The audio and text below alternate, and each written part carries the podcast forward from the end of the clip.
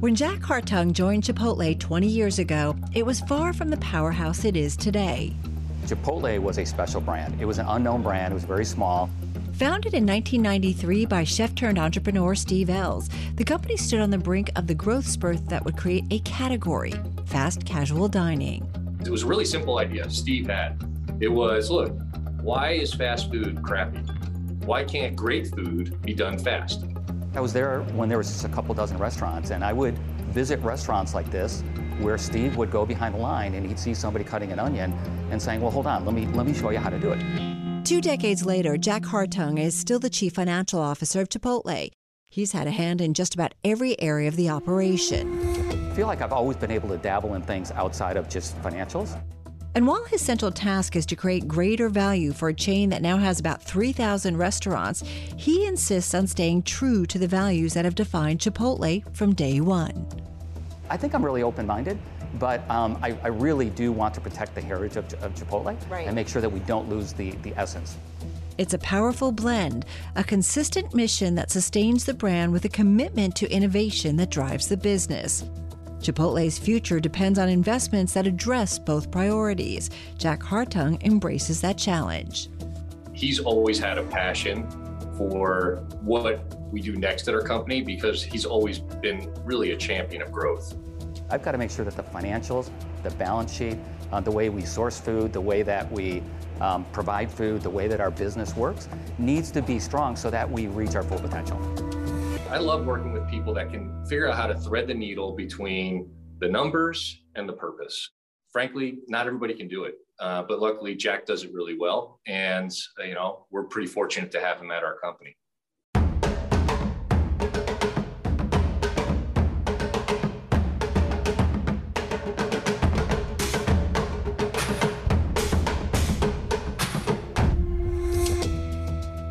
Chipotle's growth in the last five years has been nothing short of spectacular.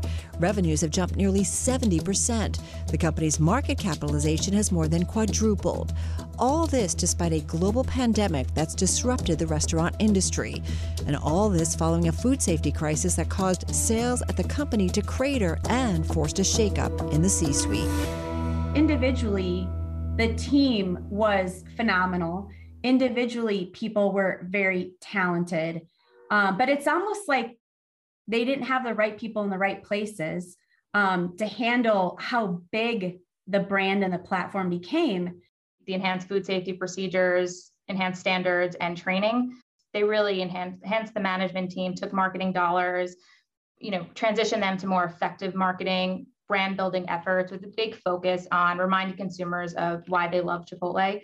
The breakdown was the human capital. The breakdown was in culture. And that's what they've repaired. And that's why they're coming back stronger. What have you learned in your CFO position going through those crises? What was what was the which one was the most challenging? The food safety issue was the most challenging because we were alone in that one. Yeah. Um, that was unique to Chipotle. Um, the pandemic is certainly a challenge, but everyone's in it together. The things that really got us through it is we stayed true to our purpose. So during each of these challenges, we made sure we invested in the things that made Chipotle special. Invest in higher quality food, invest in our people, and then invest in our growth and, and invest in things like technology.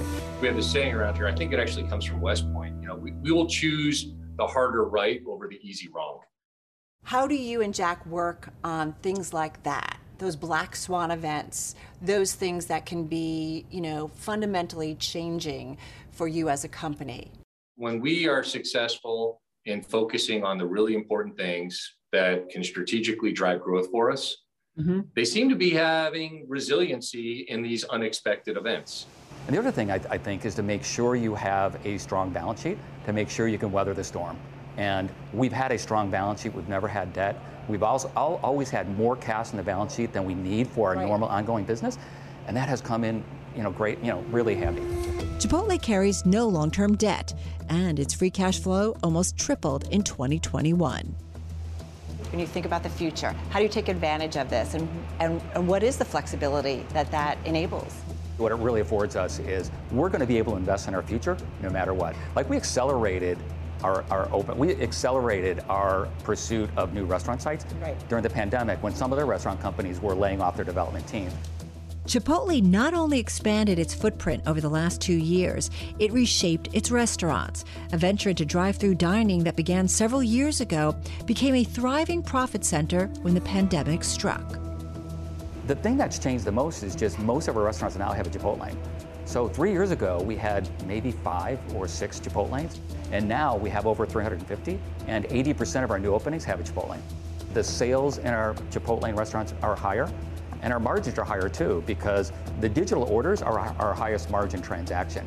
And when you can serve the customer through the Chipotlane without the delivery fees that we pay and the customers pay, right. it's, it's, it's a great margin opportunity for us. The convenience of Chipotlanes contributed to soaring digital sales in 2020. There was little erosion in 2021, even as in restaurant sales returned to 80% of 2019 levels. Meanwhile, membership and loyalty programs has boomed, giving Chipotle valuable insight into its customers' omni-channel preferences. What we've seen is that our digital customers, they come the most often and they spend the most each time they come. Customer loyalty could face a test if inflation continues to push higher. Chipotle hiked menu prices roughly 9% in 2021. Jack Hartung says it's not just wages and food costs that are putting on the pressure. It's hitting everything. It's hitting materials too for our restaurants. Our new restaurants are costing more as well. You guys have had incredible pricing power. Yes. Is there kind of a tipping point where it's like enough? We haven't seen it. Um, Why is that, Jack? Well, part of it is um, we've over the years been slow to raise prices. We've always tried not to go to the menu board to raise prices whenever we've had a challenge from a cost standpoint. Right. We'll do other things to try to find efficiencies somewhere along the line. We raised prices in the second quarter of last year. We did that just to cover the cost of raising wages. We raised wages up to $15. Mm-hmm. It was a, an average of 15% increase. And we raised prices just to cover the dollar cost of that. So we didn't increase our margins. Our margins actually went down, but our profitability stayed the same. Our customers actually said, we really applaud what you're doing. We're fine with a 4% price increase. On a chicken burrito, that's 30 cents. But the fact that you increase wages to that extent, we like you even more, Chipotle. CEO Brian Niccol has warned that Chipotle may raise prices again if cost pressures intensify. With the cost of eating out already at historic levels, consumers may just have to get used to paying more. The industry is used to tepid inflation, call it 2%, you know, um, level inflation. They take, you know, a little bit of price to offset. It flows through and, and margins are just naturally restored. The fact of the matter is labor was the pressure point so the industry today is definitely sitting on a high single digit price versus what is typically a low single digit price inflation or level of menu price increase. In relative terms, everyone has to do this. In fact, I would say, Carol, we, we could be more patient than others because we own all of our restaurants. When you're a franchise organization, when you have franchisees that have borrowed to invest in their business, they can't necessarily afford to let inflation eat away at their, at their ability to pay the debt for very long. It is full speed ahead when it comes to store growth. Chipotle just upped its goal to 7,000 from 6,000 restaurants in the U.S., thanks in large part to strong performance it's seeing in smaller towns. Based on, we're already in more than 100 of them. Based on the ones we're in, based on the results so far, which are extraordinary, we think there is as, as many as almost a thousand more restaurants. So even though you're talking about a small town with, you know, maybe 20, 30,000 people, the sales volumes are almost the same as if you, you know, were in a city like Chicago or a, a, a, Chicago suburb. But the investment costs are lower, the rents are certainly lower, and the operating costs are lower. So you end up getting higher margins and higher returns. Chipotle reaps the full benefit of these returns since it owns and operates all its stores, an advantage that's not lost on Wall Street. It's extremely unusual in not only restaurants, but from a restaurant stock perspective to have a large cap stock that's growing its unit level economic model, meaning the revenues are getting better and the margins are getting better as growth is accelerating. It's just, it's like almost unheard of. So there's little reason for Chipotle to begin franchising in the United States. But for the chain's 45 international restaurants, Bloomberg Intelligence notes that partnering with local operators overseas might boost margins and accelerate expansion. We're open to the idea of some kind of franchise model. Um, you know, there are areas of the world where it's going to be harder for us to, to own um, and to run the businesses our, ourselves. Uh, we're in the process of bringing our digital system to Europe. That's going really, really well. We've also opened up some alternative sites. It gives us great optimism that international is going to be a growth vehicle for us in, uh, you know, hopefully not too distant future. Like Chipotle's menu, Jack Hartung's professional resume isn't padded out with exotic ingredients. After earning a bachelor's degree and MBA at Illinois State, he went straight to an accounting job at Coopers and Lybrand. His next stop, 18 years at McDonald's. They called me up, and McDonald's was just a few miles down the road, and they said this place is great. And what they what they told me was great about it was, you start in one area, but then when a job opens up, they would post it and you can interview for it. So I felt, well, that sounds great. So I can learn a job, and then if I'm looking for another opportunity, I can interview for it. And if I've done a good job, I'll, I'll get those opportunities, which is what happened. I am curious when you went from McDonald's to Chipotle, where folks like, uh, Jack, here you've got the established company, you're going to a startup. I mean, did people think you were crazy? Yeah, I mean, a lot of people thought I was crazy. Um, in fact, one memorable person was the CEO of McDonald's at the time because I had a great career at McDonald's and the future looked really, really, really good. At Chipotle, it was in its infancy, and it, and it had this vision for food um, that was like no other that I've seen. How much of it was McDonald's owned 90% of Chipotle? How much of it was, all right, Jack, keep an eye on these guys? You know, that's how it started. Okay. And it wasn't keep an eye on it, but it was more um, their food culture was very advanced, their business culture was not. And so it was more of bring some of your experience to Chipotle just so you can get them on a, you know, on a, on a stronger track. Once I got into the Chipotle environment and I realized, oh my God, I want to be part of this. There was a passion about what we were doing. So it wasn't a finance job anymore. It was a job that was really changing food culture in this country. Um, and it was, it was a mission. And it was a mission that I, that I totally bought into. Chipotle's culture and mission have long differentiated it as a place to eat. With restaurants competing fiercely for employees in the wake of the pandemic, companies are going to have to show that they are great places to work as well. It's not just about that person coming back to work in the restaurant. They're going to come back but they're not going to come back and work the way they did before. I think that the companies that win are those that are investing in their employees, their teams, that are developing a strong culture that people want to be a part of. The real win on a micro level is if restaurants can figure out how to make that employee work better and more efficiently, but in a way that makes them more satisfied. At this new location just outside Chicago, Jack Hartung told me what it will take to build a workforce to meet Chipotle's goals. You've got to start with attractive wages, but then you've got to go way beyond that. You've got to offer developmental opportunities, promotional opportunities. We have 100,000 employees, and as we grow from 3,000 restaurants to uh, 7,000 restaurants, we're going to need 200 or 250,000 employees. So our future depends on hiring great crew today that will be great managers in the future.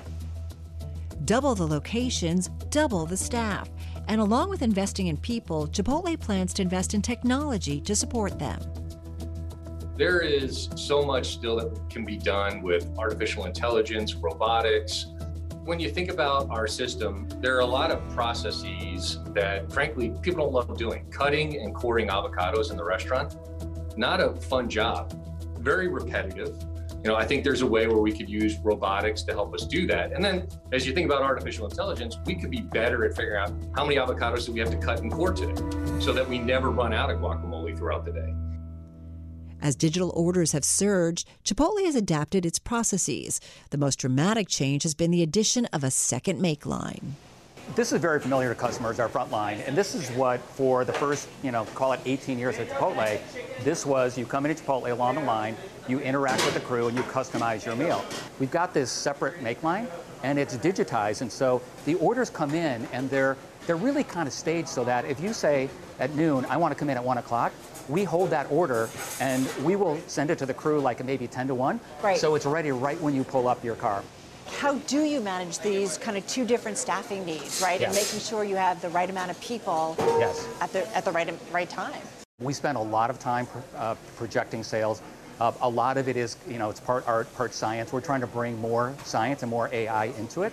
Because yeah. if you get the right sales projection, then you know exactly what your sale, what your staffing needs to be. So if you get the sales right, you can get the entire restaurant staffed perfectly. With just a couple people, our, our average restaurant now does about um, over a million dollars per restaurant in digital sales. Data science meets culinary art in Chipotle's commitment to menu innovation. By releasing several new items each year, management hopes to boost same store sales. It seems to be working, but it's more complicated than it looks. The most important thing is to make sure that um, the economics work, meaning when you bring something new, um, does it bring in additional customers? Does it bring existing customers more often? There's always going to be trade-off from you know one menu item to another, um, and there could be economic either advantages or disadvantages. So we just want to understand that you know when a customer comes in, if they're trading from a high margin item to a low margin item, that's going to be a loser for us. And any new offering must meet Chipotle's rigorous sourcing standards.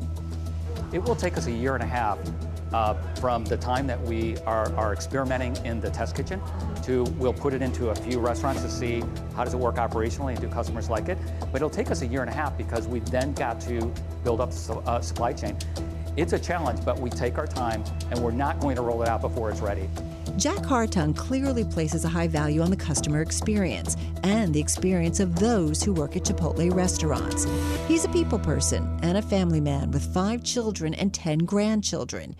Even his favorite hobby brings family into play. It's a passion for collecting and restoring classic cars.